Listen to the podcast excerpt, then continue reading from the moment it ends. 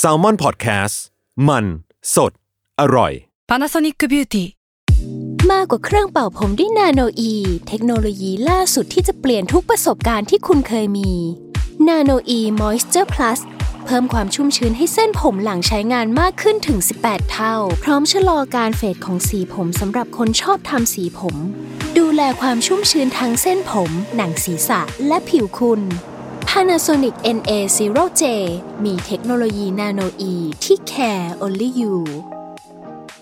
Another day is here, and you're ready for it. What to wear? Check. Breakfast, lunch, and dinner? Check. Planning for what's next and how to save for it? That's where Bank of America can help. For your financial to dos, Bank of America has experts ready to help get you closer to your goals. Get started at one of our local financial centers or 24 7 in our mobile banking app. Find a location near you at bankofamerica.com slash talk to us. What would you like the power to do? Mobile banking requires downloading the app and is only available for select devices. Message and data rates may apply. Bank of America and a member FDIC.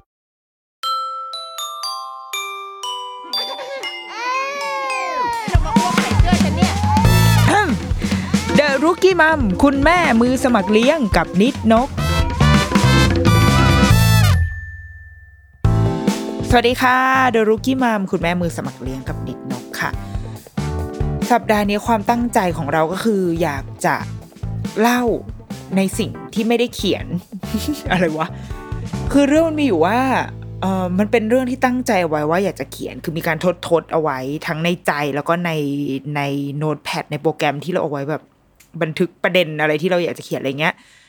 แต่ว่าไม่มีเวลาที่จะเอามาเล่าจริง ๆอะ คือรู้เลยว่ามันต้องใช้เวลาในการเขียน เพราะว่า มันมันมันยาวแล้วก็แล้วก็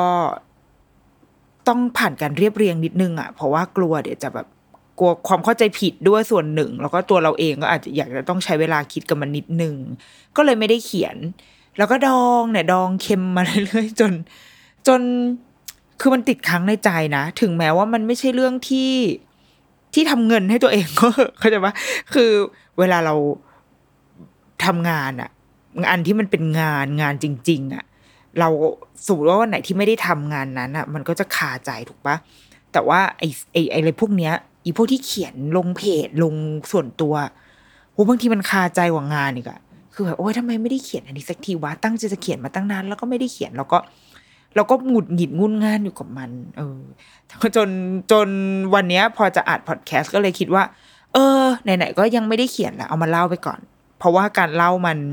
สำหรับเราเราเราว่าเราก็ถนัดที่จะเล่ามากกว่าเล่าแบบพูดอะมากกว่าเขียนขึ้นมานิดนึงมันง่ายกว่า มันเออคนละแบบว่ะจะว่าง่ายกว่าก็ไม่ได้ แต่เอาเอาเป็นว่าณตอนนี้เวลาอำนวยกับการกับการเล่าแบบนี้มากกว่าละกัน คือมันเป็นเรื่องที่เราเองเออไปประสบมา มันใช้คำว่าประสบมันก็ไม่ได้ป่าวะคือเป็นเรื่องที่ ที่ที่เป็นประสบการณ์ของตัวเองละกัน แล้วพอไปแล้วรู้สึกว่าเออเราได้นึกถึงได้คิดอะไรบางอย่างเออแล้วก็อยากจะเล่าแล้วก็อยากจะมาแชร์ และอยากได้ฟังความคิดเห็นจากหลาย ๆ คนด้วยละกันอะเอาเอาว่าเป็นแบบนี้ คือตอนนั้นพาลูกไปร่วมกิจกรรมอันหนึ่งค่ะ คือไปที่พิพิธภัณฑ์แห่งหนึ่ง แล้วที่ที่นั่นนะคะเขาก็จะมีเหมือนเป็นห้องที่เขาน่าจะเพิ่งทำใหม่เลยแหละ มันเป็นห้องที่เขาจะจัดพวกเวิร์กช็อปต่างๆ มันมันมีความเป็นวิทยาศาสตร์นิดหนึ่งเนาะเขาก็จะจัดเวิร์กช็อปจัดกิจกรรมให้เด็ก ๆ เนี่ยเข้ามาเล่น ทีนี้วันนั้นที่ไปอะค่ะ คือ ตอนแรกไม่ได้ตั้งใจจะไปคือรู้ข่าวแหละ แต่ว่าไม่คิดว่าจะได้ร่วม เพราะว่าเขาเปิดให้ลงทะเบียนล่วงหน้า แต่วันนั้นจริง ๆ คือไปพิพิธภัณฑ์ แล้วพอไปถึงไอ้ตัวห้องอันนี้ค่ะ อเดินเข้าไปก็ถามเจ้าหน้าที่ว่าเอ้ยวันนี้มีกิจกรรมอะไรบ้างแล้วน้องเข้าได้ไหมเจ้าหน้าที่บอกว่าเอ้ยได้ได้มาได้เลย เข้าได้อ่าแต่ว่าจริง ๆ กิจกรรมนี้มันจะเริ่มต้นที่เด็กห้าขวบ แต่ว่าน้องเนี่ยประมาณสี่ขวบครึ่งเอ่อก็เข้าได้แต่ว่าให้คุณยังไงให้คุณพ่อคุณแม่เข้าด้วยละกันแล้วก็อ๋อได้ค่ะ วันนั้นเราไปกับลูกสองคน แล้วปกเดี๋ยวเราเข้า ก็เข้าไปปรากฏว่า ลูกเราก็ เล็กที่สุดในห้องนั้นจริง ๆ เหมือนกัน แต่ว่าเด็กคนอื่นที่เราเข้าใจว่าไม่น่าจะมีคนหนึ่งประมาณหกขวบ ไม่ได้ไม่ได้โตกว่าลูกเราเยอะมากนะ สังเกตเอาจากแบบไซส์ตัว แล้วก็ความแบบความรู้เรื่องอะ่ะจะน่าจะโตกว่านิดหน่อย แล้วก็จะมีพี่ประถมที่โตไปเลย ดูดูรู้เลยว่าเป็นเด็กประถมอะเราว่ามีมีปสองปสามอะเออประมาณประถมต้น ส่วนใหญ่จะเป็นเด็กวัยประถมหนึ่งถึงสามอยู่ในห้องนั้น แล้วก็มีเด็กอนุบาล เซว่าประมาณสักสองสามคนรวมลูกเราด้วย แล้วก็จะมีคุณพ่อคุณแม่สรุปว่าก็มีคุณแม่เข้าหลายบ้านนะมีบางบ้านเอาพี่เลี้ยงเข้าก็มี แล้วก็มีอีกบ้านหนึ่งก็เป็นคุณพ่อคุณแม่เข้าก็เข้าไปในห้องนั้นกัน ห้องที่เราเข้าไปอะค่ะ ชื่อห้องเนี่ยมันเป็นอารมณ์ประมาณเราเราไม่แน่ใจในตัวชื่อนะ แต่ว่ามันเป็น feel แบบ maker space อะที่เดี๋ยวนี้หลาย ๆ หรือพวกตามโรงเรียนอินเตอร์ หรือว่าโรงเรียนที่หลักสูตรค่อนข้างทันสมัยอะมันจะมีห้องแบบนี้อยู่ในโรงเรียน คือจะเป็นห้องที่ให้เด็กๆเข้าไปไปเป็นผู้สร้างอะบางที่จะใช้คำว่า innovation lab maker space innovation space อะไรแบบเนี้ยรูปแบบของห้องเนี้ยก็คือจะมีพื้นที่มีโต๊ะโล่งๆ โต๊ะกว้างๆ แล้วก็มีอุปกรณ์ทุกอย่างที่จะรับใช้ความคิดของเด็กๆ อย่างเช่น วันนี้อยากจะสมมติอยากทำทั้งขยะ ก็สามารถเดินเข้ามาในห้องเนี้ยแล้วก็หยิบจับอะไรในห้องเนี้ยทั้งหมดอะมาเพื่อทำอีถังขยะอันเนี้ยขึ้นมาให้ได้ หรือสมมติเราบอกว่าเราอยากทำหุ่นยนต์ หุ่นยนต์ในที่นี้คือหุ่นยนต์แบบใช้กระดาษลังอะหุ่นยนต์ที่อยากจะทำโปรโตไทป์อะไรขึ้นมาโปรโตไทป์คือเหมือน เป็น โมเดลจำลองอะเป็นเป็นสิ่งจำลองของมันขึ้นมา คือทำแบบไม่ได้กะว่าจะใช้มันตลอดชีวิตอะคือทำเพื่อให้เห็นก่อนว่า โอเค เป็นรูปเป็นร่างมันน่าจะได้ประมาณนี้นะ ก็จะเข้ามาในห้องนี้ แล้วก็หยิบอุปกรณ์ หยิบจับใช้อะไรทุกอย่างได้ เป็นห้องที่เอื้ออำนวยให้เกิดความคิดสร้างสรรค์ นวัตกรรม แล้วก็ลงมือทำ อ่าเป็นห้องประมาณอย่างนี้ ซึ่งตัวห้องเราว่าเขาทำได้ดีนะคะ ก็คือเป็นเป็นอย่างนั้นแหละ มีโต๊ะที่กว้างมากอุปกรณ์มีหมด เขาก็จะมีผนังอันหนึ่งที่จะแขวนพวกอุปกรณ์ทั้งหลายแหล่อันที่อยู่สูงสุดก็จะเป็นพวกสว่าน พวกอะไรที่มันเลื่อยอะพวกอะไรที่มันอันตรายหน่อยก็จะอยู่สูงสูงเพื่อให้ผู้ใหญ่เท่านั้นที่หยิบได้ แล้วก็จะค่อยๆไต่ระดับความอันตรายของมันซอฟลงมาเรื่อยๆ อย่างพวกกันไกคัตเตอร์ อะไรที่แหลมๆอะ อารมณ์พวกประแจหรือว่าไขควงที่มันเป็นที่เจาะรูแหลมๆก็จะอยู่ชั้นล่างๆลงมา เพราะว่าพอเราเข้าใจว่าจริง ๆ แล้วห้องเนี้ยมันน่าจะเหมาะกับเด็กประมาณประถมหนึ่งขึ้นไป แต่ว่า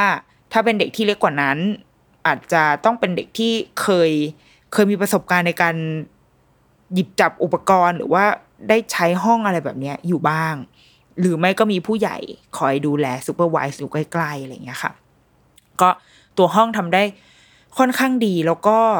งดงามเป็นระเบียบสวย เออขนาดเราเองอย่างเงี้ย เรานึกอะไรขึ้นมาได้ว่าเฮ้ยมันต้องใช้อันนี้ คือมองไปมองไปก็เห็นอะแม้จะยังไม่มีเจ้าหน้าที่ใด ๆ ก็ตาม มาประถมนิเทศอะว่าห้องนี้มีอะไรบ้างแล้วอะไรหยิบจับตรงไหนอะไม่ต้องเลย คือมันใช้งานง่ายขนาดนี้ ซึ่งเราว่า อันนี้คือข้อที่ดีที่สุดสำหรับการสร้างห้องแบบนี้ขึ้นมานะ คือเฟรนลี่กับ ผู้เข้าใช้ไม่ต้องไม่ต้องมาสอนกัน ไม่ต้องมาบอกว่า อันนี้อยู่ตรงนี้นะจ๊ะ orientation อะว่าอันนี้อยู่ตรงนู้นตรงนี้ตรงนั้น แต่ว่าแค่เขาพอจะเดาออกด้วยเซนส์ว่า ไอ้พวกอุปกรณ์ตัดเจาะทั้งหลายมันอยู่ในมุมนี้ ดังนั้นสิ่งที่เราต้องการถ้ามันอยู่ในหมวดนี้มันต้องอยู่ตรงนี้แหละ แล้วมันก็อยู่ตรงนั้นจริง ๆ แล้วก็อีกหนึ่งอย่างที่ดีก็คือ มันอิสระมากในแง่ที่พนักงานเจ้าหน้าที่ที่อยู่ในห้องนั้นนะคะ อันนี้ชื่นชมมากนะว่าน่ารักมากน่ารักมาก ๆ แล้วเราว่าเขาเข้าใจการใช้ห้องนี้จริง ๆ ก็คือ จะไม่ไม่มีแบบห้ามไม่อย่าหยุดอะถ้าใช้อันนี้คำของครูหม่อม ดรปนัดดาธนเศรษฐกรเนาะที่แกจะชอบพูดคำว่าห้ามไม่อย่าหยุดนี่คือสิ่งที่ผู้ใหญ่ชอบพูดกับเด็ก และไอ้คำพวกนี้มันจะสร้างกรอบบางอย่างกับเด็กที่แบบอพอเข้าไปในห้องนี้อันนี้ก็ทำไม่ได้อันนี้ก็ทำไม่ได้เอาไม่ทำแล้วเว้ยจะให้มาทำโปรโตไทป์อะไรเนี่ย แต่ว่า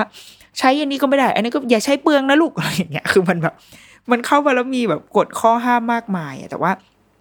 สิ่งที่เราได้รับในวันนั้นนะคะ เราพบว่า เออ เจ้าหน้าที่ในห้องก็ตรงนี้ใช้ได้เลยนะครับ ไปหยิบได้เลย เอาตรงนั้นมาคือเขาไม่เขาไม่บ่น ถ้าจะหยิบมาใช้แล้วใช้เยอะอย่างเงี้ย คือเขาจะไม่บ่นคือถ้าเราใช้แล้วเรามีเหตุผลในการใช้อะเออคือเราจะตกแต่งเราจะเอาอันนี้มาทำอันนี้แล้วมันต้องใช้มันก็ใช้ได้เอออันนี้เป็น เราว่าเป็นข้อที่ถือว่าเป็นหัวใจของการมีห้องแบบนี้เลยนะ คือไม่งั้นเรามีห้อง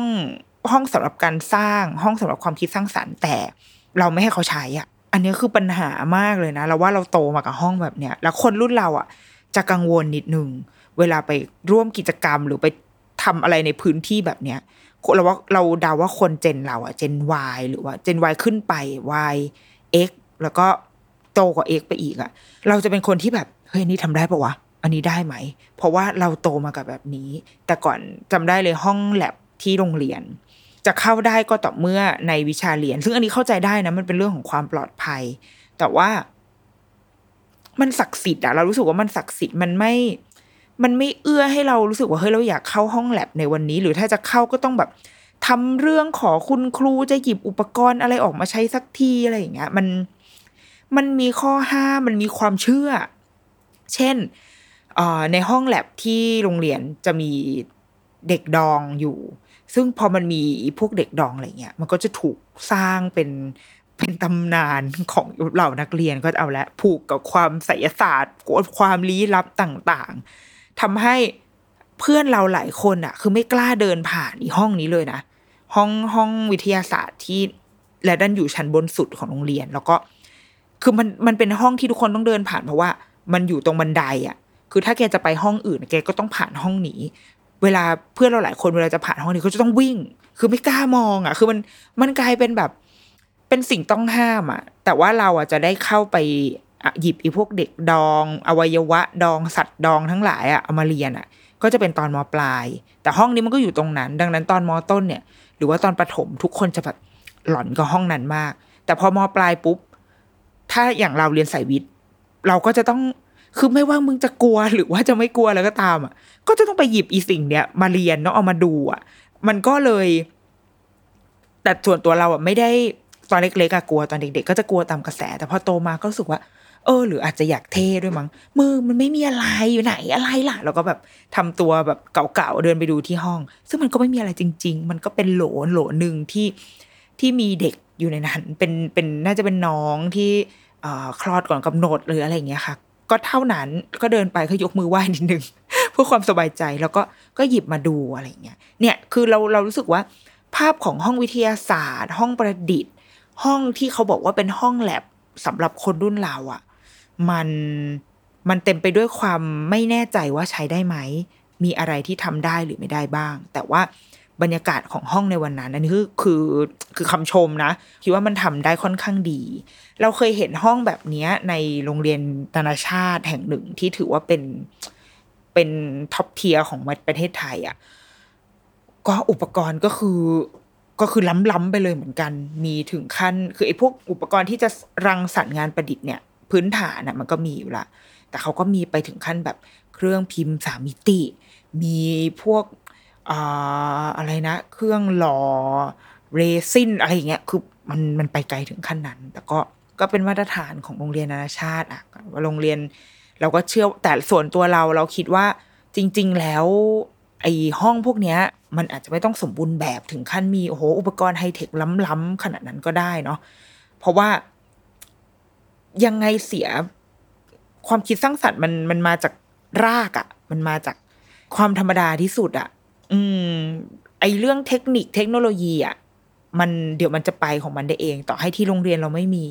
แต่ถ้าสิ่งที่เราคิดสิ่งที่เราทำมันมันไปต่อได้อะเดี๋ยวมันก็จะมีทางหาทางของมันไปได้เองแหละไปหยิบยืมตามมหาวิทยาลัยหรือตามที่อื่นก็ได้เรา เราไม่ได้คิดว่า จะต้องรู้สึกน้อยเนื้อต่ำใจว่าโรงเรียนเราไม่มี หรือโอ้ฉันเรียนโรงเรียนรัฐบาลมันไม่มีแบบนี้ม่เหมือนเด็กอินเตอร์เรา เราไม่คิดว่า ไม่ได้คิดว่ามันเป็นอุปสรรค ขนาดนั้นนะ เรากลับคิดว่ามันก็อาจจะเป็นโอกาสอย่างหนึ่งด้วยซ้ำที่ว่าเราปั้นมันขึ้นมาจากทรัพยากรที่เรามีอะทีนี้เรื่องราวหลังจากนั้นก็คือวันนั้นเนี่ยธีมของการเข้าไปทำกิจกรรมในวันนั้นนะคือจะชวนเด็กๆมาประดิษฐ์เลื่อนของแซนต้าเพราะว่ามันเป็นช่วงปีใหม่คริสต์มาสปีใหม่ เขาก็เลยใช้เป็นธีมอีแซนตาคอร์ดเนี่ยมา แล้วก็เข้าไปว่าเอ้ยน่าจะสนุก ปรากฏว่า วิทยากรในวันนั้น ก็จะเป็นคุณพี่คนหนึ่งเดาว่าแกน่าจะมาจากสายแบบนักวิทยาศาสตร์ หรือไม่ก็เป็นวิศวกรอะไรอย่างเงี้ยค่ะน่ารักเขาก็มาบอกว่าสวัสดีเด็กๆเดี๋ยววันนี้นะเนี่ยเรามาทำความรู้จักกันพอแกก็มีเปิดสไลด์จริงจังแล้วก็บอกว่าเดี๋ยวเราจะมาเรียนเรื่องแรงเสียดทาน เราก็เริ่มแบบอะไรวะ คือลูกกูอายุสี่ขวบนี่คือแรงเสียดทานคือฉันเรียนตอนฉันอยู่มสี่ฟิสิกส์ฟิสิกส์เอ่อกลศาสตร์ตอนมสี่จำได้เลย แล้ว วันนี้มาแรงเสียดทานเลยเนี่ย พี่เขาบอกว่าเด็กๆ รู้จักไหนใครรู้จักแรงเสียดทานบ้าง อีนันนนก็คือยกมือ ดิฉันก็คือมองหน้าลูกคือ แกคือแกรู้จริง ๆ เหรอเขาเขาว่าเสียดรับแรงเสียดทานนางก็ยกมือ ขิงข่าของนางไปเรื่อย เสร็จแล้วอะพอพี่เขาอธิบายใดๆทั้งหมดจบเขาบอกว่าเอาล่ะ วันนี้โจทย์ที่ภารกิจที่อยากจะมอบให้กับเด็ก ๆทำในวันนี้ก็คือเราจะมาทำเลื่อนให้กับคุณลุงแซนต้ากัน แต่ว่าโดยที่ เราเป็นเกมให้เด็กๆเนี่ยมาแข่งกันว่าของใครจะไปแล้วได้ไกลแล้วก็ได้คะแนนเยอะที่สุด โดยที่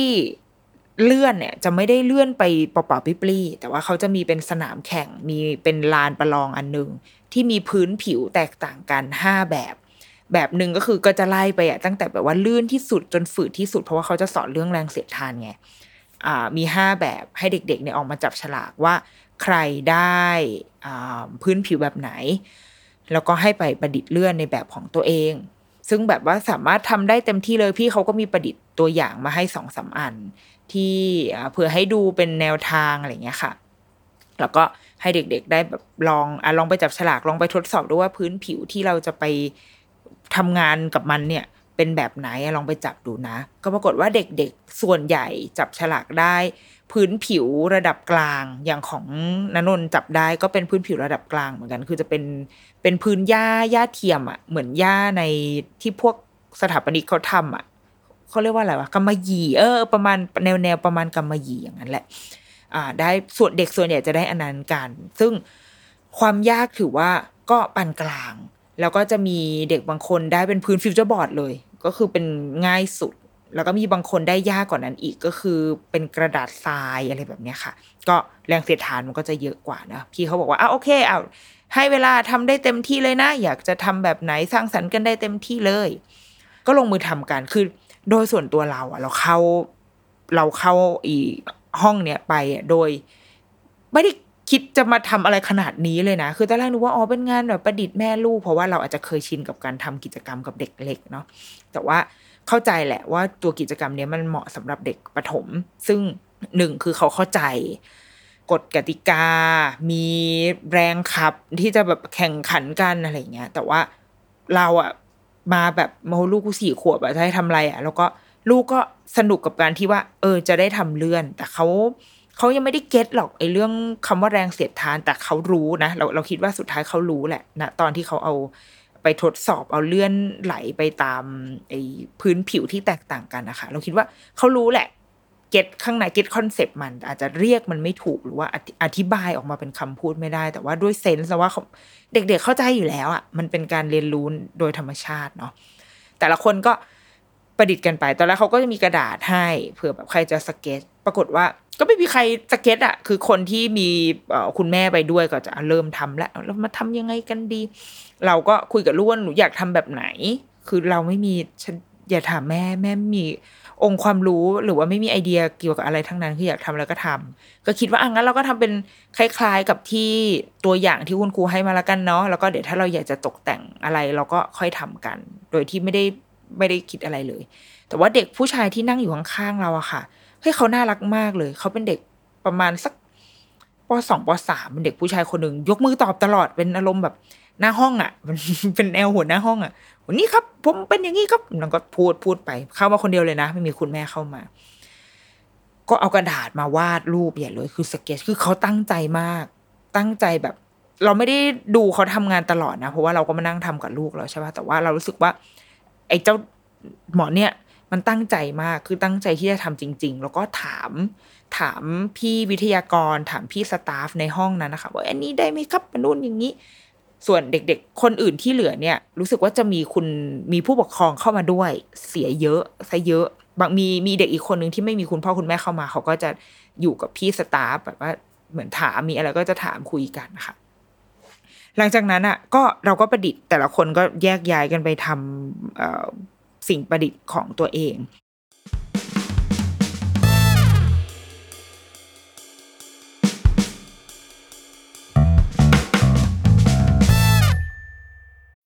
When you need mealtime inspiration, it's worth shopping Kroger, where you'll find over 30,000 mouth-watering choices that excite your inner foodie. And no matter what tasty choice you make, you'll enjoy our everyday low prices, plus extra ways to save, like digital coupons worth over $600 each week. You can also save up to $1 off per gallon at the pump with fuel points. More savings and more inspiring flavors make shopping Kroger worth it every time. Kroger, fresh for everyone. Fuel restrictions apply.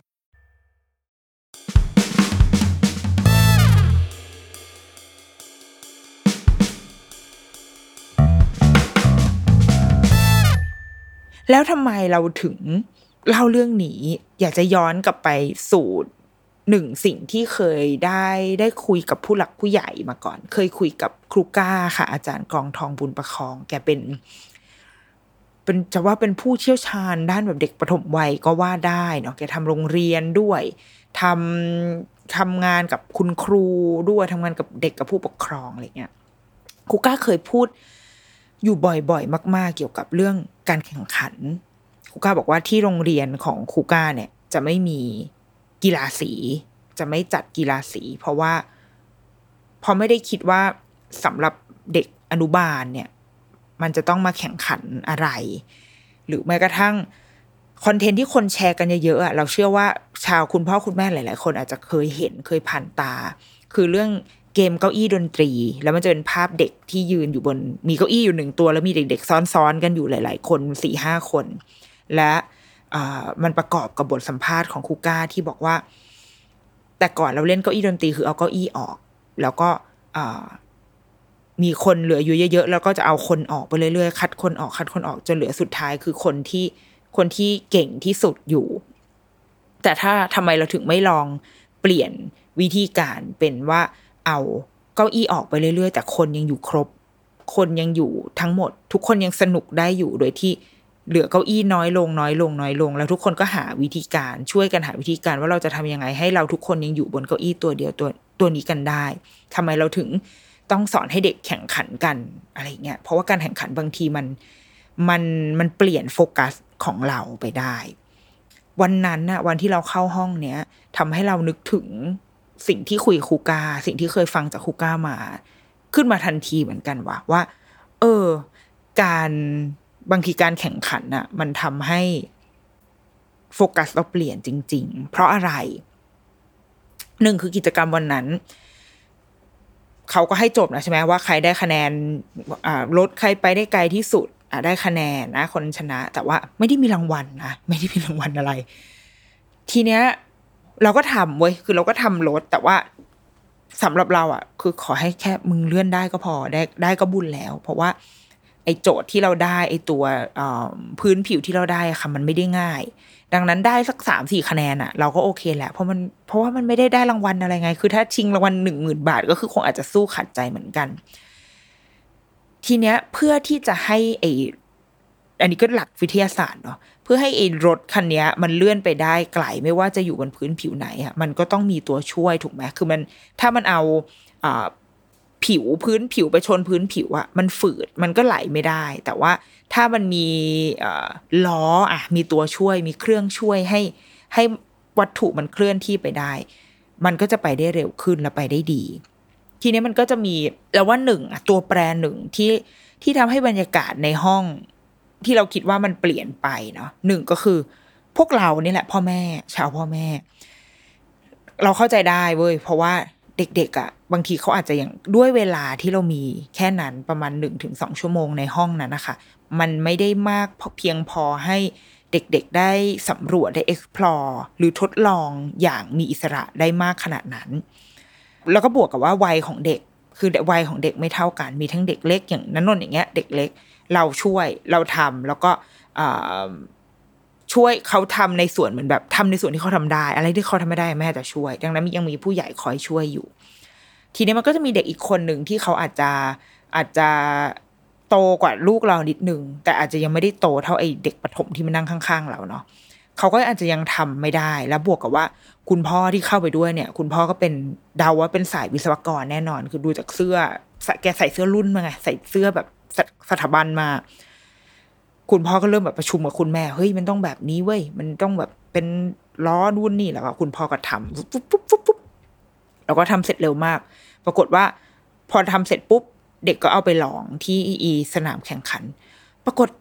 มีเกย์มันเนี่ย มีใช้คำว่าเกย์อะดูแบบดูโบราณมากเลยอะนึกออกมาเกย์รถ เกย์เกย์ที่อยู่หน้ารถเขาเรียกอะไรอะอะไรวะแบบ คะแนนอะแถบแถบเส้นเออแถบคะแนนของอี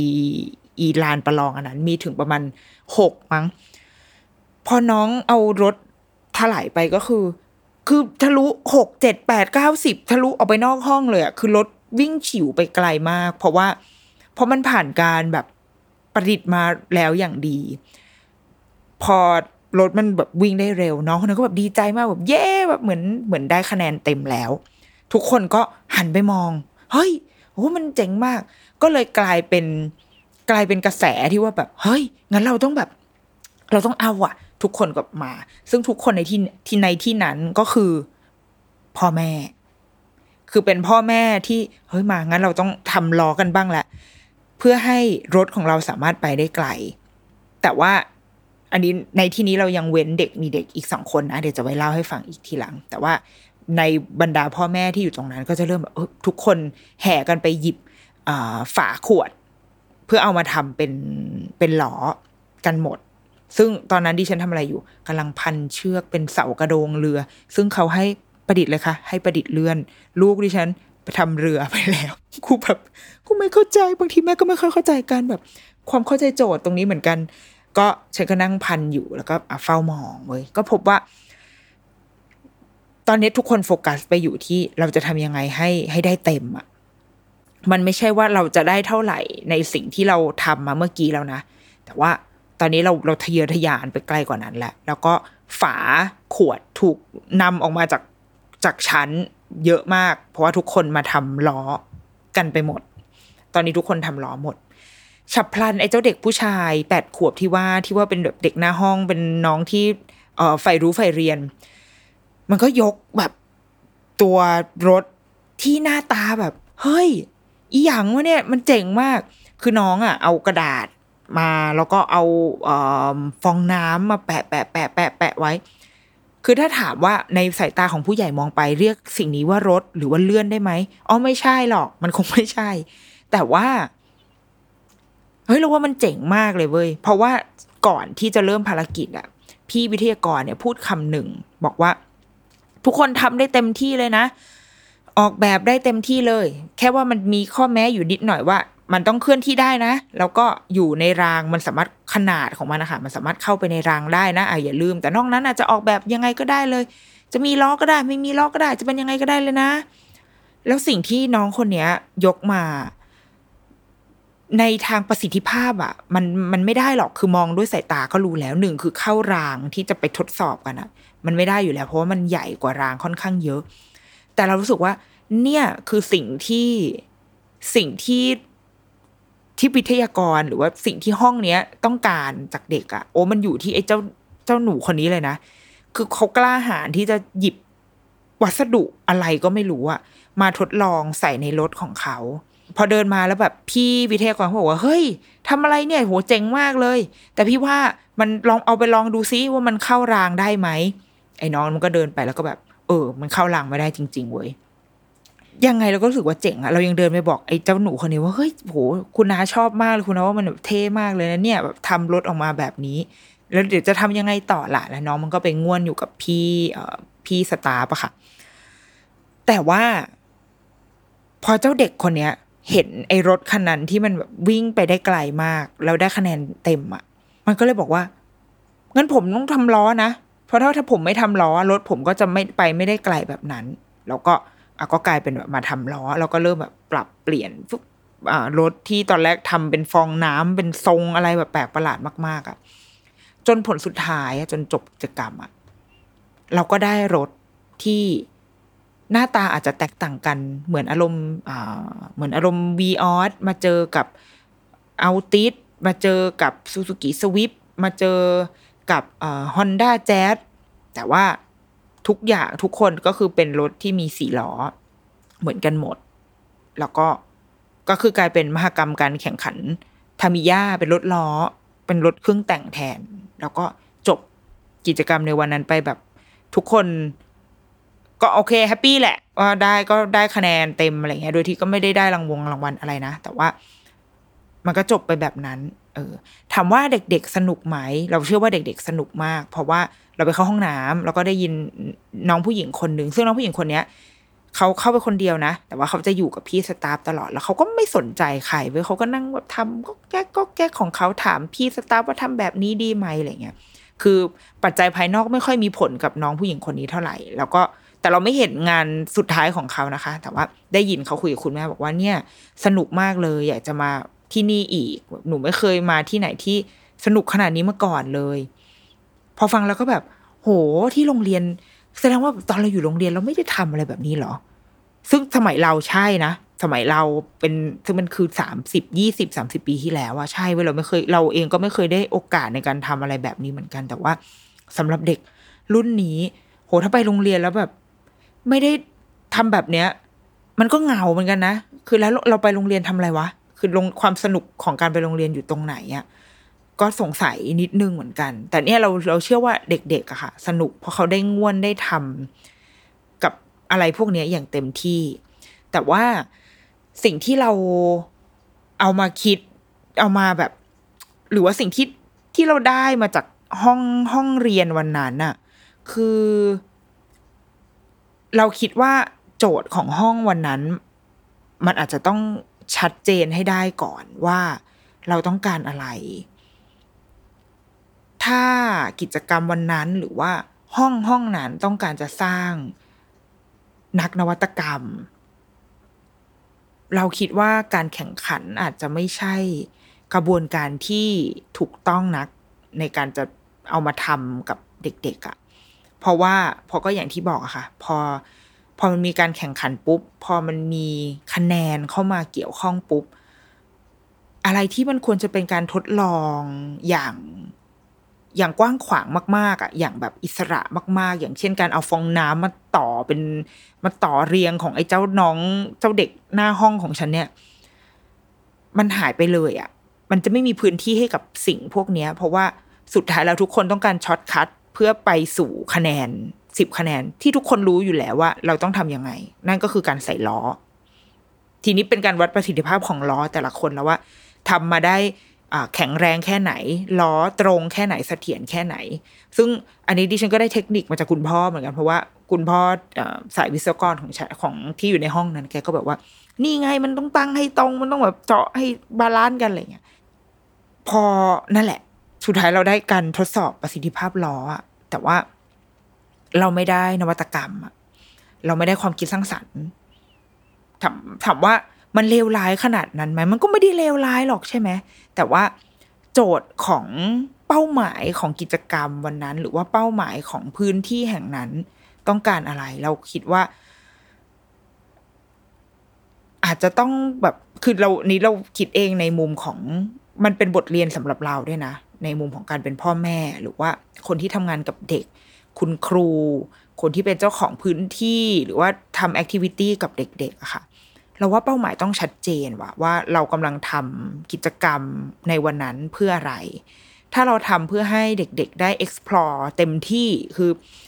ปลดปล่อยพลังความคิดสร้างสรรค์ของเขามา กระบวนการการออกแบบกระบวนการอาจจะต้อง อาจจะต้องกว้างขวางกว่านี้ อาจจะเป็นการมาพรีเซนต์หรือเปล่ามาเล่าให้ฟังหรือเปล่าว่า เด็กๆ ตั้งเป้าหมายเอาไว้แบบไหน ตั้งเป้าหมายเอาไว้ว่า จะไปให้ได้ถึงคะแนนสามคะแนน สมมุติแล้วพอเอาอีกรถนี้มาทดสอบ เออ มันได้สามคะแนนหรือไม่ได้ได้แล้วไม่ได้เพราะอะไร เป็นเป้าหมายที่เขาตั้งเอง และทดสอบกับไอ้รถของเขาเอง อาจจะดีกว่าหรือเปล่า ดีกว่าการที่ทุกคนวัดกันที่แบบเส้นคะแนนอันหนึ่งอะแล้วก็แล้วเราก็ไปในที่ที่เดียวกันทั้งหมด หรือเปล่าดิฉันดิฉันก็ไม่ใช่แบบคนที่เชี่ยวชาญนะฉันก็ไม่ใช่สายการศึกษาขนาดนั้นอะแต่แค่รู้สึกว่า พอกระบวนการมันผิด มันผิดไปหมดเลยว่ะ มันมันไม่ได้อะ เออ หรือถ้าต้องการจะสอนเรื่องสมมติในห้องวันนั้นต้องการจะสอนฟิสิกส์จริง ๆ ต้องการจะแบบโอ้เน้นเรื่องแรงเสียดทานเลย งั้นเรามาร่วมมาแข่งมาร่วมกันทดสอบดีไหม ว่า รถแบบรถคันนี้สามารถไปในพื้นผิวแต่ละที่ได้ไกลแค่ไหน ปักหมุดเอาไว้ไหมมาเป็นการทดลองที่เราทำร่วมกันของเด็กๆที่มาในวันนั้น ดีกว่าไหม แล้วสุดท้ายเราก็ตกผลึกได้ออกมาเป็นเป็นเป็นความรู้ที่ว่าอ๋อโอเค พื้นผิวอันนี้เป็นแบบนี้แรงเสียดทานเกิดขึ้นาจากอันนี้เป็นอันนี้ อาจจะดีกว่าไหม ก็อาจจะเป็นอีกหนึ่งวิธีการในการจัดกิจกรรมในวันนั้น หรือเปล่า หรือว่าต้องกลับมาย้อนคิดด้วยว่า เวลาที่มีในการที่ที่จะทำไอกิจกรรมวันนั้นนะคะหนึ่งถึงสองชั่วโมงอะ่ะ เราจะไปได้ถึงขั้นไหน คือเราจะแบบโห ได้รถที่เพอร์เฟกสมบูรณ์แบบสุดยอดออกมาหนึ่งคันหรือเปล่า หรือว่ามันเป็นแค่ช่วงเวลาให้เด็กๆได้ได้ ปลดปล่อยความคิดจินตนาการของตัวเองอะไรอย่างเงี้ยเราว่าการออกแบบกระบวนการสำหรับเพื่อจะทำกับเด็กๆ จึงสำคัญ อีกหนึ่งเรื่องที่เราว่าเรามีส่วนแน่ ๆ เราเราเกี่ยวข้องแน่ ๆ ก็คือบทบาทของเราเอง บทบาทของพ่อแม่ถามว่าในวันนั้นนะเรามีความคาดหวังไหมแล้วว่าเรามีเราก็อยากเอาชนะเหมือนกันอยากจะแบบ อยากให้มันไปได้ไกลอะ่ะ แต่ว่าด้วยความที่ คู่แข่งเป็นเด็กมันคือกูจะไปแข่งกับเด็กทำไมวะคือเรารู้สึกเราเราพยายามจะปรับปรุงไอ้รถของเรา เพื่อให้มันไปได้ไกลกว่านั้นไหม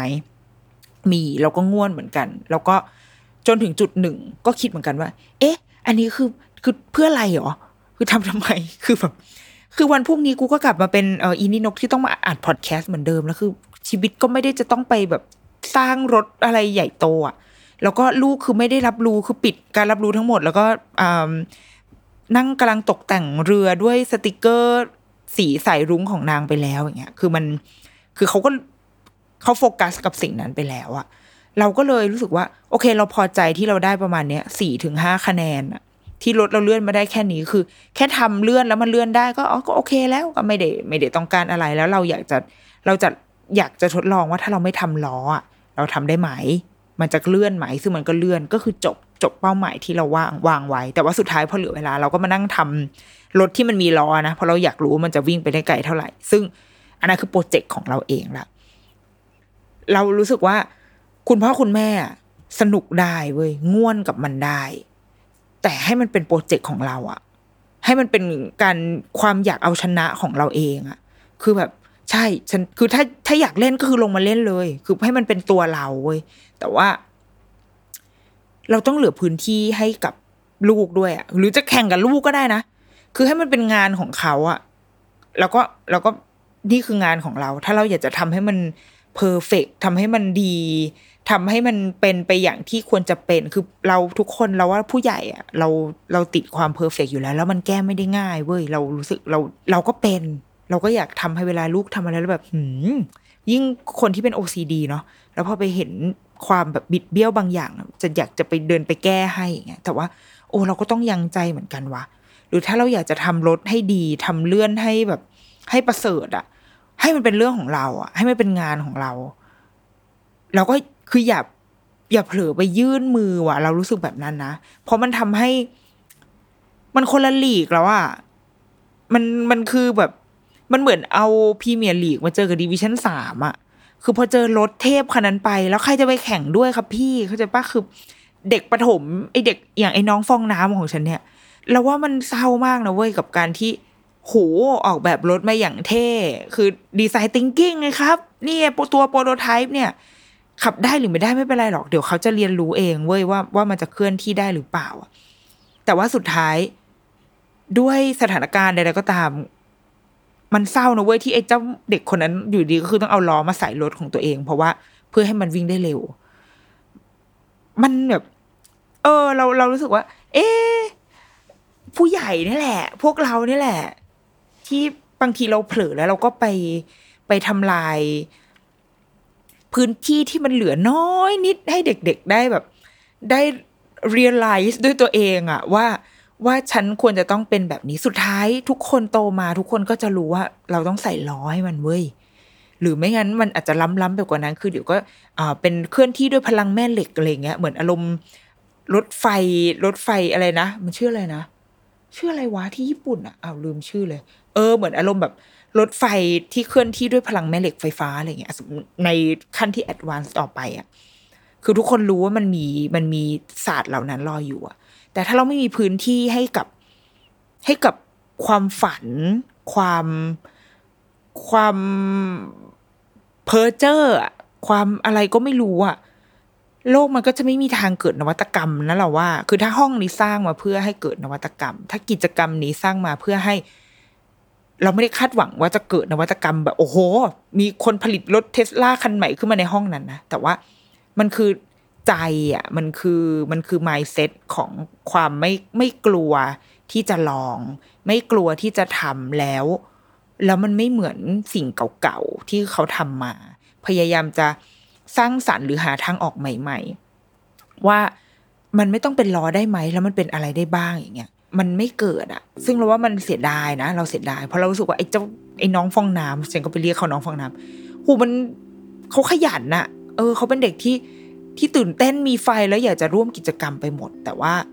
พอมันถูกทำลายไปตรงเนี้ย มันก็น่าเสียดายพอสมควร ก็นั่นแหละ มันก็เลยเป็นเรื่องที่ทำให้เราในฐานะผู้ใหญ่ในฐานะพ่อแม่ในฐานะของคนที่อยู่ใกล้เด็กอะ่ะ มันเตือนใจเราประมาณหนึ่งเหมือนกันว่าว่า เรามีเรามีผลจริง ๆ กับกับสิ่งที่เด็ก ๆกำลังทำสิ่งที่เด็ก ๆกำลังคิด และเราต้องไม่เผลอเอาเงาของเราไปไปทาบทับ ไม่เผลอเอามือของเราไปไปช่วย หรือไปทำแทน หรือไปดึงมันมาจนกลายเป็นงานของเราเป็นการบ้านของเราอะ่ะ คือนอกจากมันจะไม่ได้อะไรแล้วอะ่ะ มันยังไปทำลายบรรยากาศที่มันควรจะ มันควรจะดีมันควรจะพุ่งพล่านกว่านั้นอีกด้วยซ้ำก็เผื่อไว้นะ อันนี้แชร์เราว่าอยากถ้าสมมติว่าใครที่เป็นคุณครูหรืออะไรอย่างเงี้ย ก็แอบอยากได้ความคิดเห็นนะ หรือว่าจะแวะมาแชร์ก็ได้ เพราะเราคิดว่า เราทุกคนก็คือเราก็อยากมีอยากเข้าใจเรื่องนี้ให้มากขึ้นด้วยเหมือนกัน ว่า เอ๊ะระบทบาทของเราควรจะอยู่ประมาณตรงไหน เราทำอะไรได้บ้างดีค่ะอะก็เป็นเรื่องเล่า เรื่องเล่าเบาๆเบาตรงไหนเลยเนี่ยจะชั่วโมงหนึ่งแหล้วนะคะ จาก ดิฉันเอง จากดิฉันเองคืออะไรอะเดรุกี้มัมสัปดาห์นี้ สวัสดีค่ะ